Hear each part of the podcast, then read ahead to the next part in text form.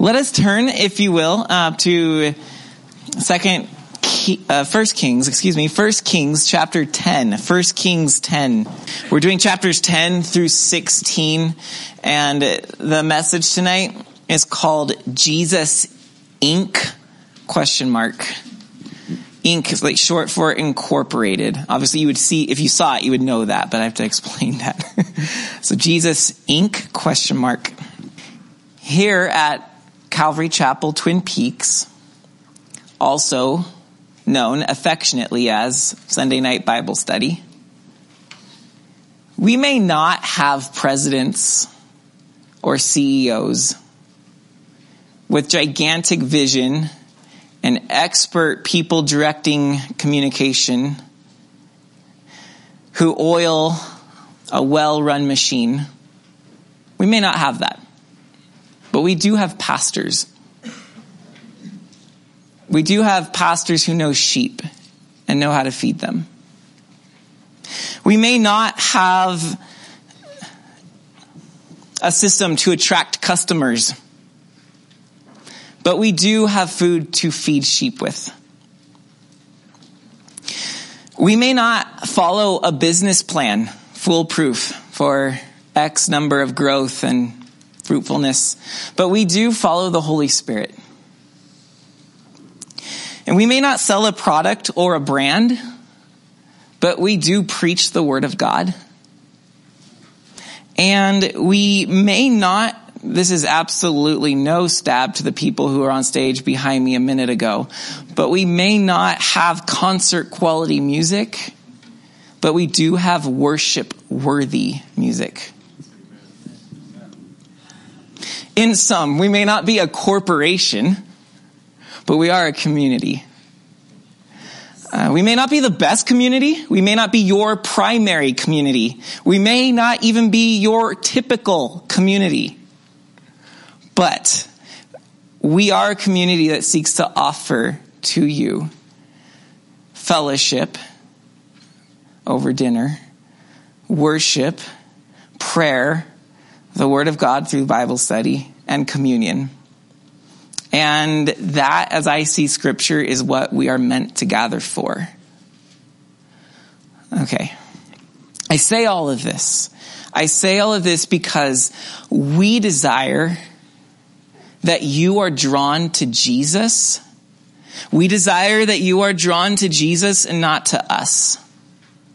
Not to our name, not to our vision, but that you are drawn to Jesus. kind of an interesting opening. This is going somewhere. I'm sure most of you trust that by now, but um, I feel though that as I read this passage of the Bible, it stuck out to me as perhaps the best time to say something that I've noticed as a trend in our culture. And that is that the church has been so insecure for so many years, feeling like they're losing as if it was a game to win, that we have gone to the world for the gimmicks and the tricks and the methods and the strategies in order to boost our message and image in short, we have developed Jesus Inc. and we have a resource of marketing and consumerism to throw at people. In short, uh, what I had started off with, I'm not a CEO or a business guy. And I don't get it. I don't get how to do that. But I, I do not promise to have a product with a lifetime warranty. I mean, the gospel says it's pretty good, but I don't think that it's something for me to shove at you to sell as a gimmick to corner you with. I think it's here. And if you're hungry, you're going to eat. Um, I don't have a business plan, but I do think the Holy Spirit is present in our midst. I say these things because um, it's become it's become very um, trendy to market Jesus and to sell him as something that you can consume. You are, you are the customer and you have a problem and there's a corporation that has a product that will meet your need.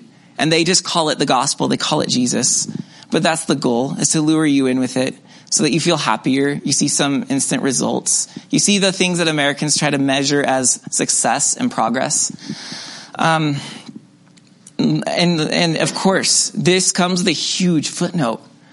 It's great when churches grow. It's fantastic.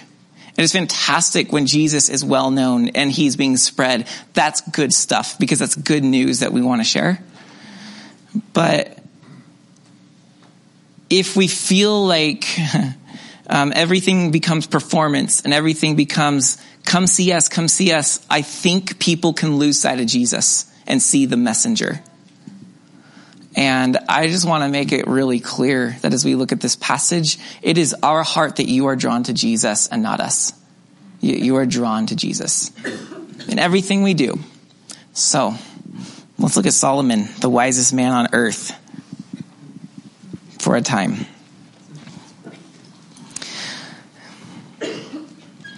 First Kings 10, verse 1. Get right into what happens here. Now, when the king of Sheba heard the fame of Solomon concerning the name of Yahweh, she came to test him with hard questions.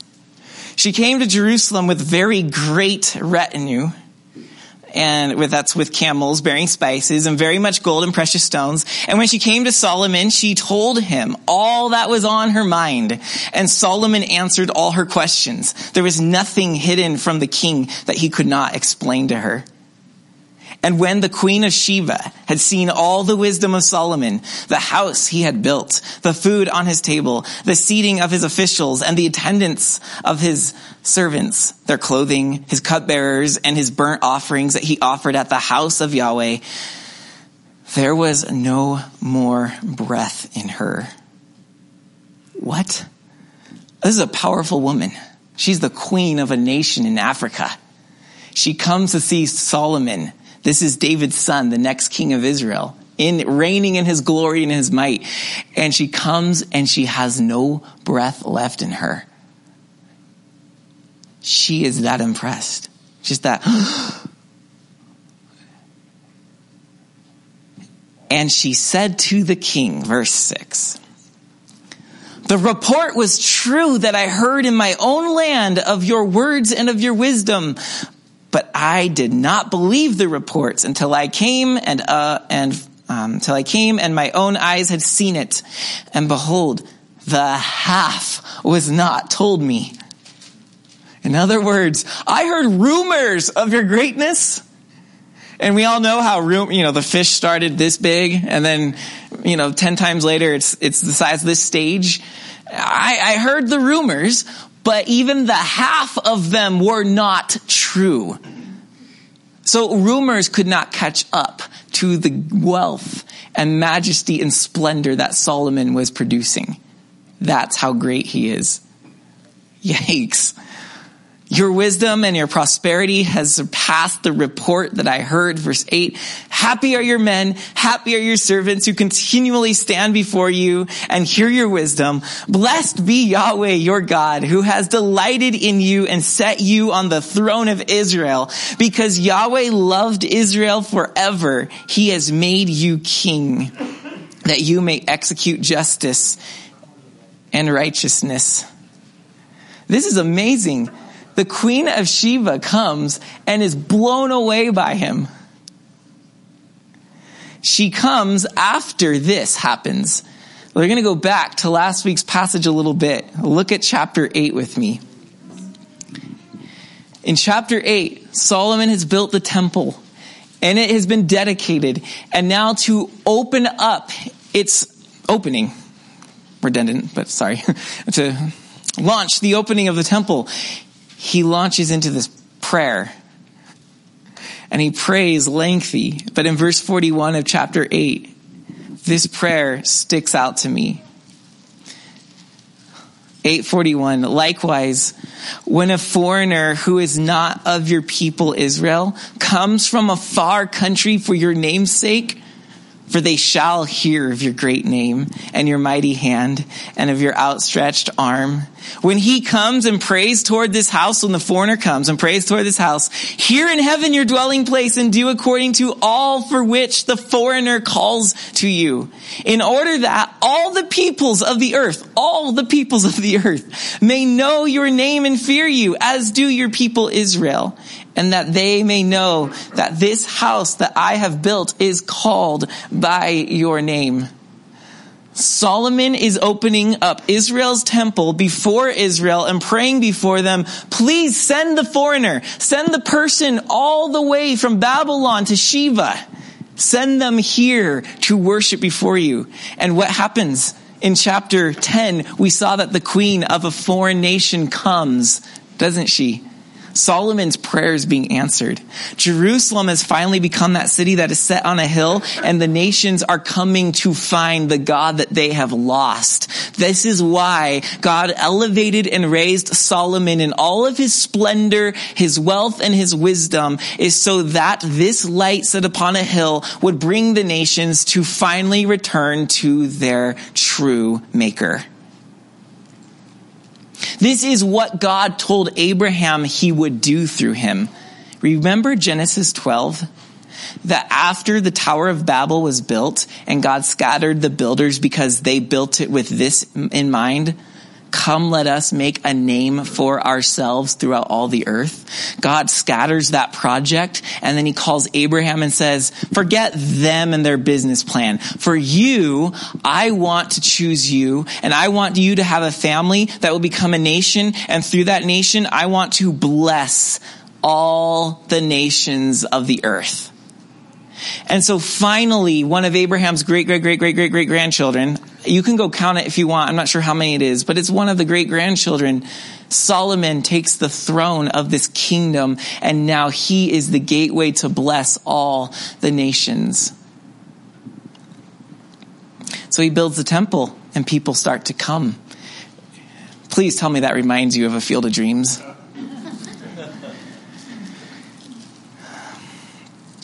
All right.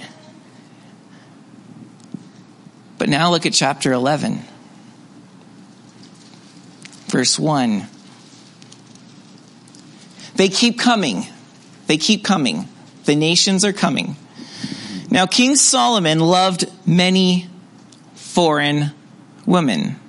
Those are women of the nations. Along with the daughter of Pharaoh, that was his first wife, he also had wives of the Moabite, the Ammonite, the Edomite, the Sidonian, Hittite women, and from nations concerning which Yahweh had said to the people of Israel, you shall not enter into marriage with them, neither shall they with you, for surely they will turn away your heart after their gods. Solomon clung to these in love. He had a modest 700 wives, I added modest. Princesses and 300 concubines, which are half wives. They're not quite wives, but they are locked in. They can't go elsewhere. So that's a thousand. Now, you can meditate on this for a long time and come up with all kinds of jokes about the life Solomon must have led, including how many, how did they do the name tag distribution? Um,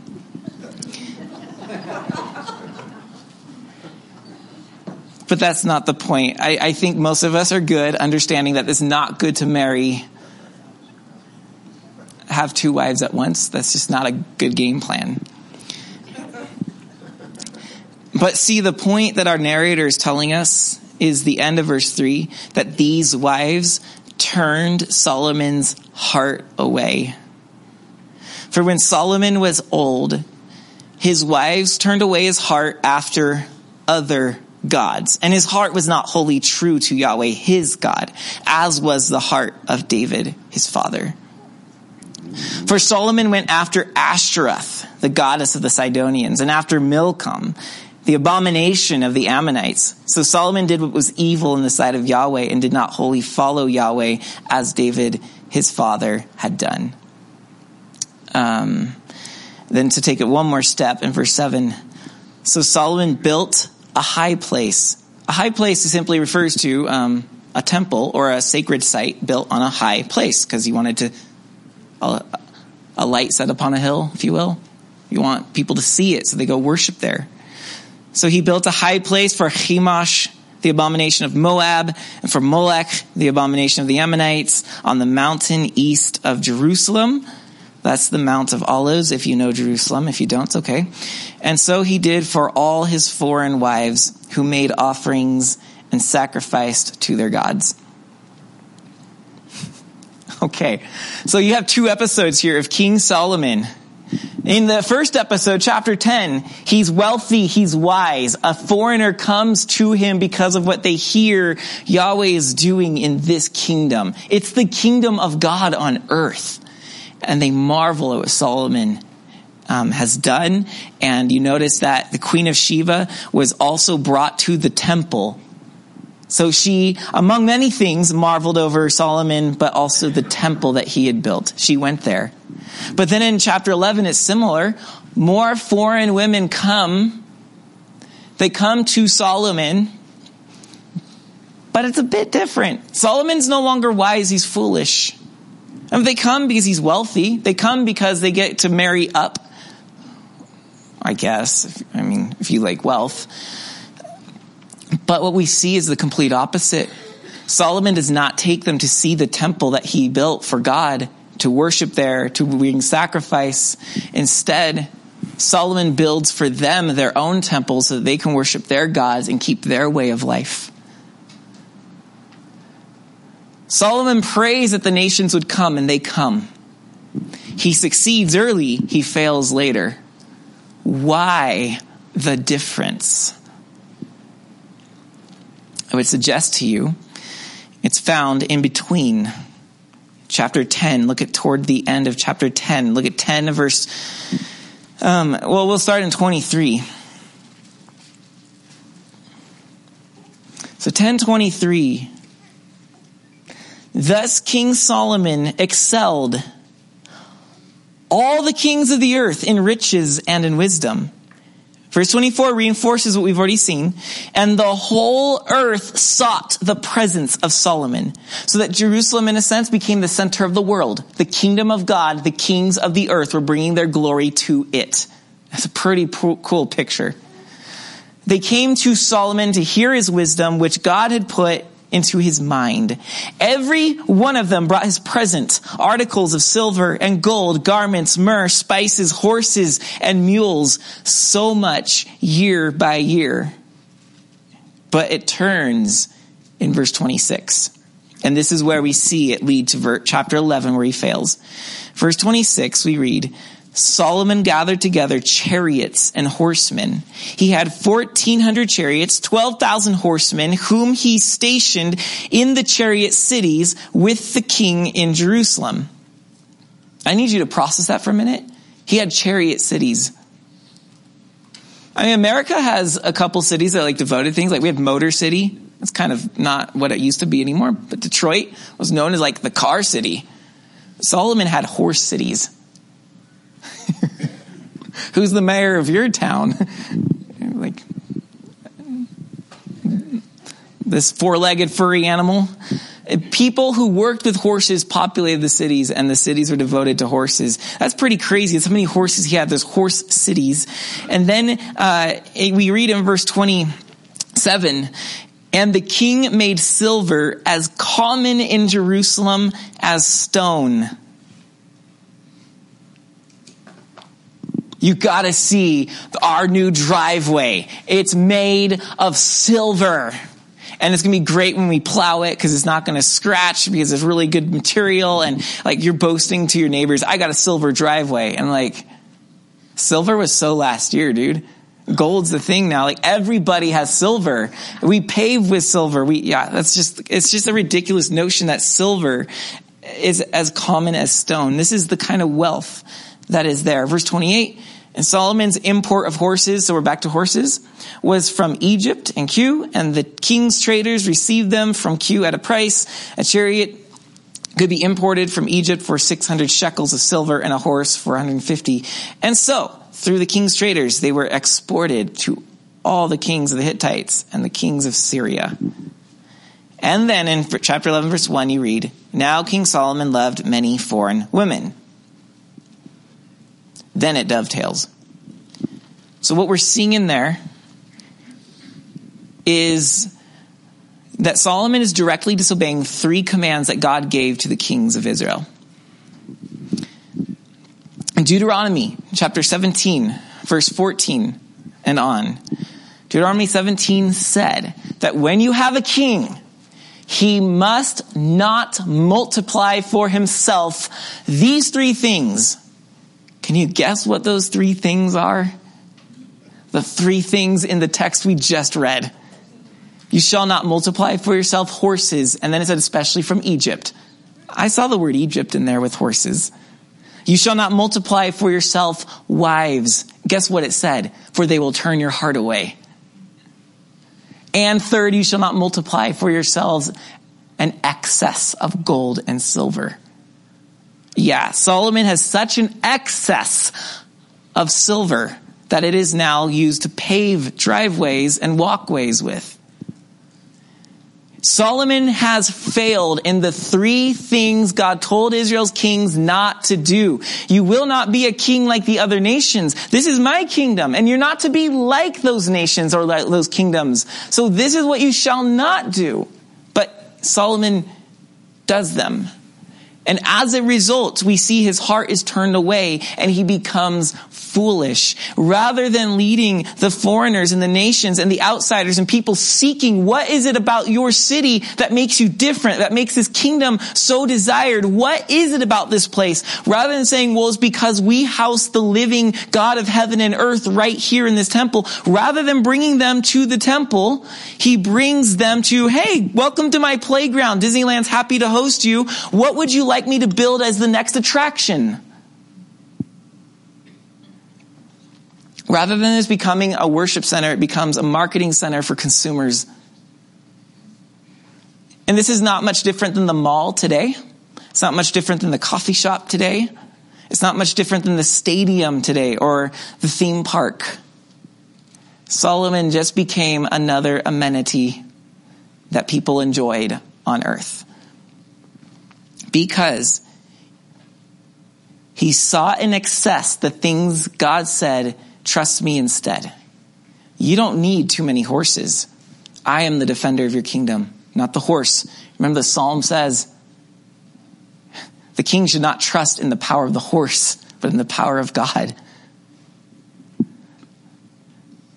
Do not trust in a strong economy, because a strong economy is just going to make you all more consumeristic and materialistic. And, and, and, do not trust in, well, sex. Our nation likes that too. But, um, the marrying of foreign wives was really, sec- it was the position of Secretary of State for his kingdom. Because if I marry, let's say I'm the king and I marry, you're all kings and the nations around me and I take all your daughters in marriage, you're less likely to attack my nation. Because we're now family and your daughter's at risk. You want my nation to succeed. That's the idea. Solomon is trusting in the strategy of humanity, the tactics of the kings of the earth to protect his kingdom. And is this not what we've seen happening with Christianity? The way that we'll sell out and take the tactics and the strategies of the world because we live in a fast paced world, so let's be fast paced. It's a modern world, so let's update our theology and our practices because those old ways don't work anymore. Our world is reactionary and rash, so let's stop being reflective and patient. Um, the nations come, the outsiders, the seekers, the saying, what does Jerusalem have that we don't have? And rather than bringing them to the temple, whom Jesus said, I am now the temple. I am the walking embodiment of God on earth and you, my people, are extensions of this temple. So rather than bringing people to the source of God's presence as the answer to which they're looking for, we say, great, we're glad you're here. Let's make sure you have a good time first. Let's make sure you're comfortable. You don't like confession and sin? Fine. We won't do that. That'll just be for the, you know, the select few. Um, we need to be careful. We need to be careful that we are not building for ourselves a name, but rather that we're building the temple of God. Solomon did a fantastic job when he built the temple. But there's one more thing he continued to build in excess, and that was building projects. Let's make our buildings better and bigger. Notice in 11.7 we read, he started to build other temples. These are rival buildings. Got the temple of God, but yeah, yeah, yeah, we can have a little options around here. And then if you'll go back in chapter 7, it gets even more startling. If that wasn't already, I guess maybe that was more startling. This is startling too, though.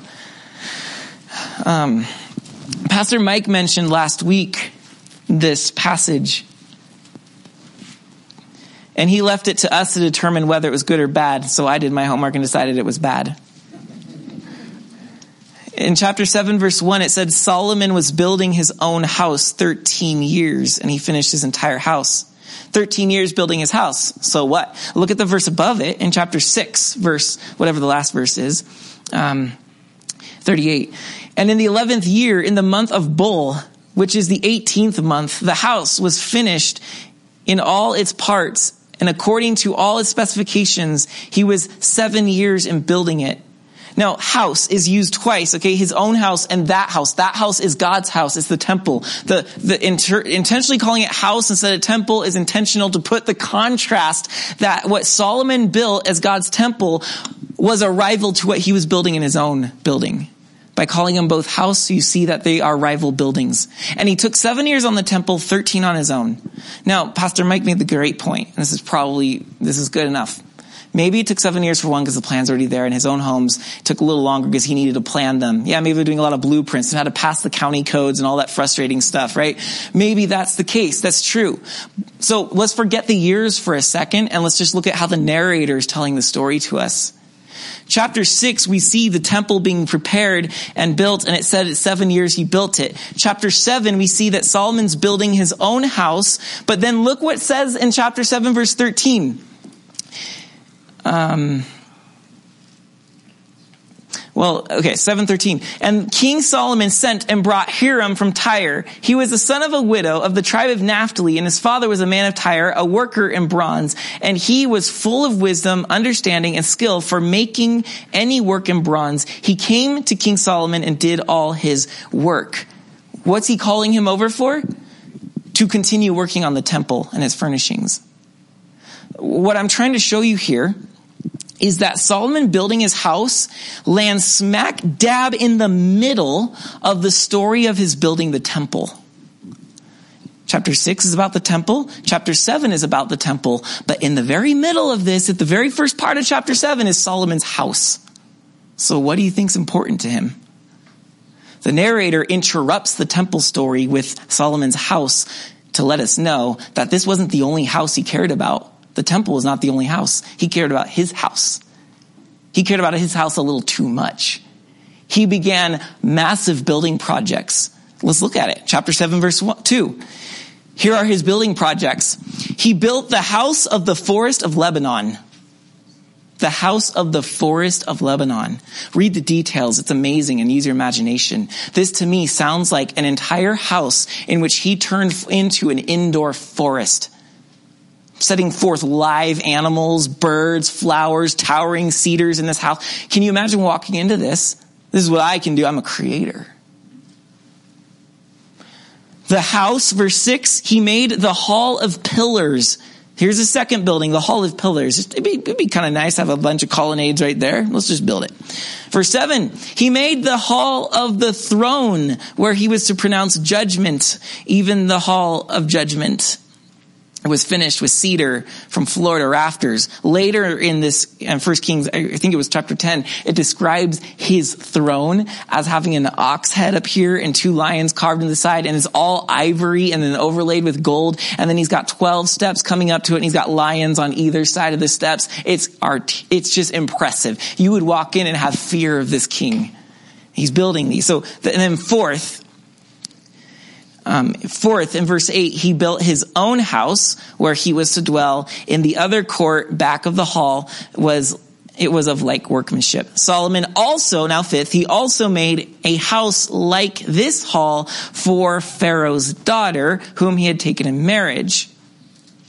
So Pharaoh's daughter's like, yeah, I'm not sure about the granite countertops and the marble floors. I'm not sure about the color of those drapes and the sofa selection. Can you just build me my own house?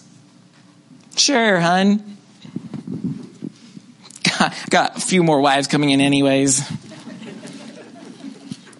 And then sixth building project you saw in his great folly of chapter 11 verse 7 we already read it he built the high places for and it names a few gods so there you go so uh, excessive horses he's multiplying horses he's multiplying silver and gold he's multiplying wives and he's multiplying his building projects solomon has lost his center because he's been attracted to and absorbed with the strategies and the consumerism and the marketing values and all of the, this work that the rest of the kingdoms do. He's like, you know what? I could be even greater if I do what they do.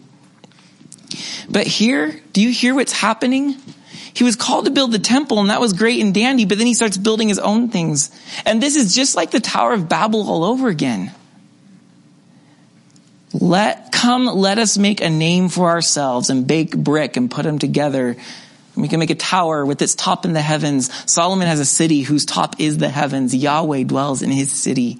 And yet he kept building because, yeah, yeah, God's name here, but let me make a name for myself as well. And look, the people came. They came to the Tower of Babel, but they were scattered and they came to King Solomon. It's going to take a lot longer, but you know what's going to happen? If you know your Bible, we're going to get there soon. Israel scatters. They are sent to the corners of the earth because God will not allow us to build towers and building projects to give ourselves a name for ourselves amongst the whole world. And brothers and sisters, we need to be very, very careful that we never get to a place where we become greater than Jesus, but say it's for the sake of the gospel. No, no, no, but it's working. It's working for now. You know, it worked for Solomon. It did. He was great. It worked for him. It didn't fall until generations later. And I'm concerned that if the church continues to value worldly values, we're not going to see it right now. In fact, we see a lot of success around, but what's going to happen in another generation? We're already seeing the present youth saying, who needs church? No matter how flashy the band, how funny the speaker, they're still shrugging their shoulders saying, eh, I mean, really, honestly, it, what, how foolish would I be if I'm competing with the comedy on prime time on some adult channel? I, you kidding me? That, that's, that's not, and if Richard tried to compete with you too, he's probably thinking he's not good anyways. but, but, you know, the example, the examples are out there like, this is not our place. Yes, we want to be the best we can at what we're called to do but we do not want to do it exactly the same way. And here's the problem. Here's what happens when we start to treat church like a product that people come and consume and they have opinions. Yeah, I like this one better. The, the, the music's better over there, or they have better seats over here, or they have marble bathrooms over there. Eh, when we start to consume church, what we're, and when we, when we, when we encourage the consumerism of church, we are sending a subtle message that Jesus is just another amenity to throw into your life to make you happy. Because this is what the mall does. The mall invites the outsiders to come in and to consume and to feel better. It invites you to do it together. The mall's a place of fellowship. The mall's a place of breaking bread. It has its own communion. The mall has its own altars I mean, we don't have literal altars like the Catholic Church would, but you know, we have a metaphorical altar here where we bring the worship to God. So does the mall as you put your sacrifice, your hard-earned cash on the altar and the priest on the other side of the altar gives you your product in return, your happiness, your salvation. The mall is a temple that has conformed us to thinking we need things that we don't need. And if we're going to continue to model our churches off of the same mentality, we're in trouble Jesus has been relegated. It's Jesus Inc., right? It's Jesus Incorporated, but you can't incorporate Jesus into your life. Jesus incorporates you into his kingdom.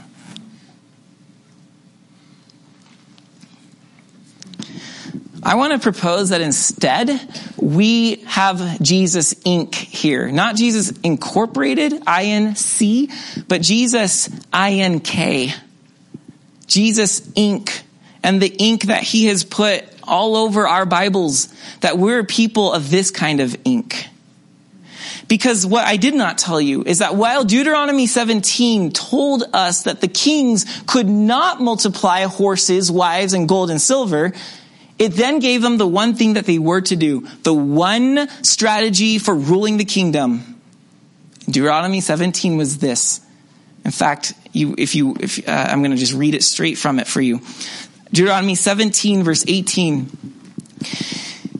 And when the king sits on the throne of his kingdom, he shall write for himself in a book a copy of this law. That's the kind of ink that we're to incorporate ourselves with. He shall write for himself a book, in a book, a copy of this law, approved by the Levitical priests. Not just any law, the one that the scholars, the theologians, the ones who know the Bible say that lines up with the gospel. That's good stuff right there.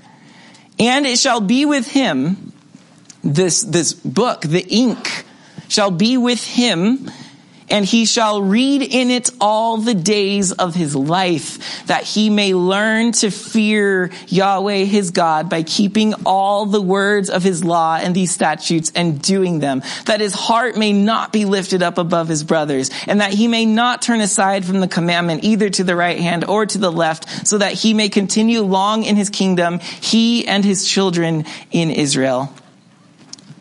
That was the policy for the king in God's kingdom. Know my word. That's what it takes, God told the king. Do not seek the strategies of the other kingdoms. Horses, gold, silver, and wives. That's not your business plan. You're to stick to this ink right here and you're to know it and you're to let it get inside of you and to conform you and to transform you so that we are not simply consumers of what looks, make, it makes us feel happy, but that we're producers of the life-giving word of God. We're producers of fruit as this gets inside of us. We're producers of the Spirit of God and of His way.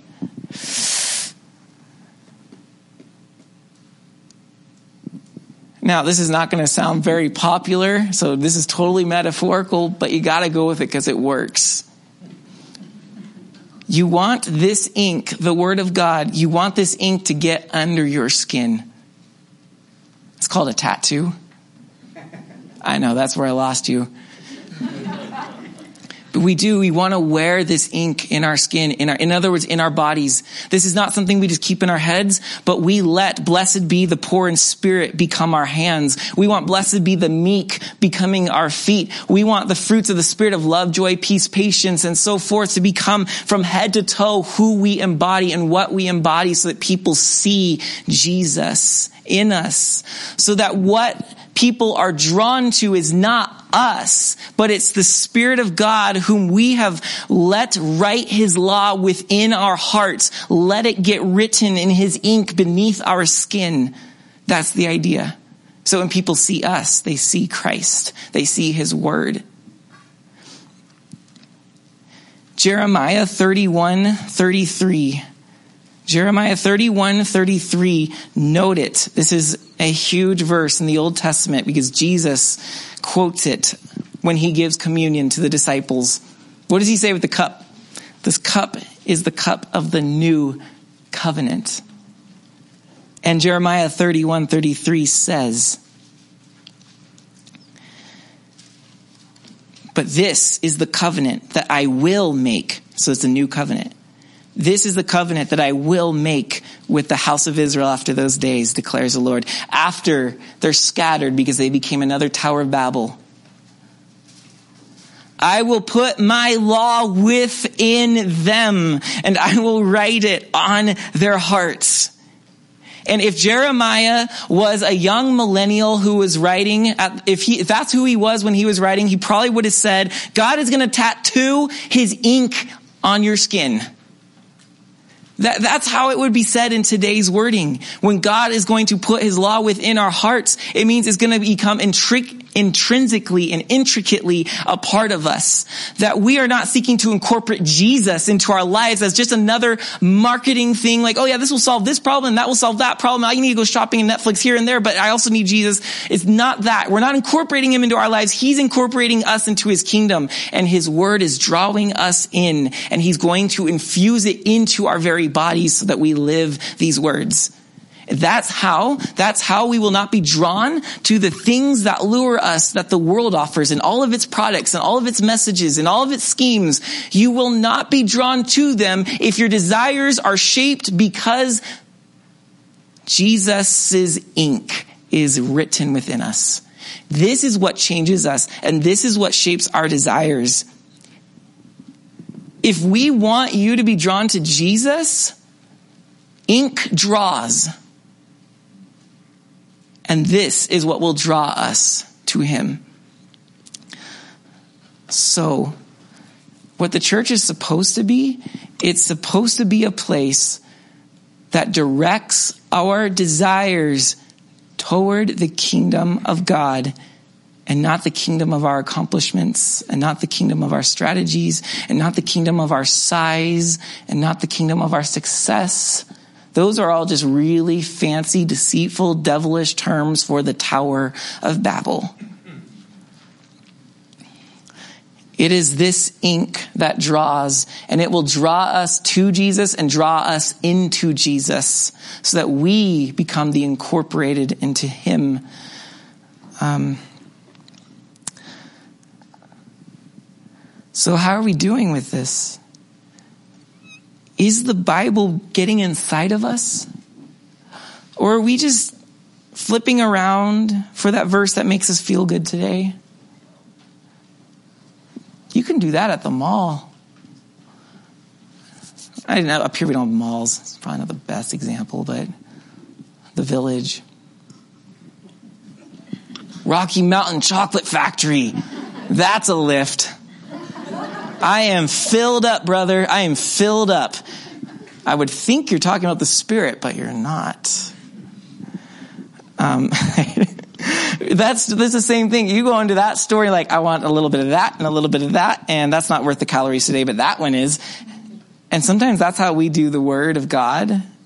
Want a little bit of this and a little, oop, the Psalm's talking about doubt. We sing, Lord, how long will you forget me? I loved that. We sang Psalm 13. That's the kind of psalm that most people be like, that's, that's for your private devotions. Because we don't want to admit that anybody ever feels abandoned by God. We don't want to admit that. It's the elephant in the room. Sometimes we're not sure if God's around. I'm getting off here, so um, we, how we cannot just we cannot just treat the things that God's given us as a little here, a little there, and like, yep, I'm just going to consume this to like get on with my day. This this from from cover to cover is meant to be a desire director toward God's kingdom and His values. So let's let it get us, let's let it get inside of us. Let's let it, its ink draw us, tattoo us. Whatever metaphor you like, you just need to understand that this needs to be who we are. In the beginning was the Word, and the Word was with God, and the Word was God.